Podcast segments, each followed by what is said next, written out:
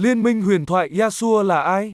Tạo hình và kỹ năng chi tiết Liên minh huyền thoại Yasuo là vị tướng có lối chơi đặc biệt, lực sát thương cùng với khả năng cơ động cao khiến nhiều đối thủ phải dè chừng. Ngay từ khi ra mắt Yasuo đã thay đổi lối chơi đường giữa gay cấn hơn. Cụ thể Liên minh huyền thoại Yasuo mạnh như thế nào thì các bạn hãy theo dõi hết bài viết dưới đây của BK8 App nhé.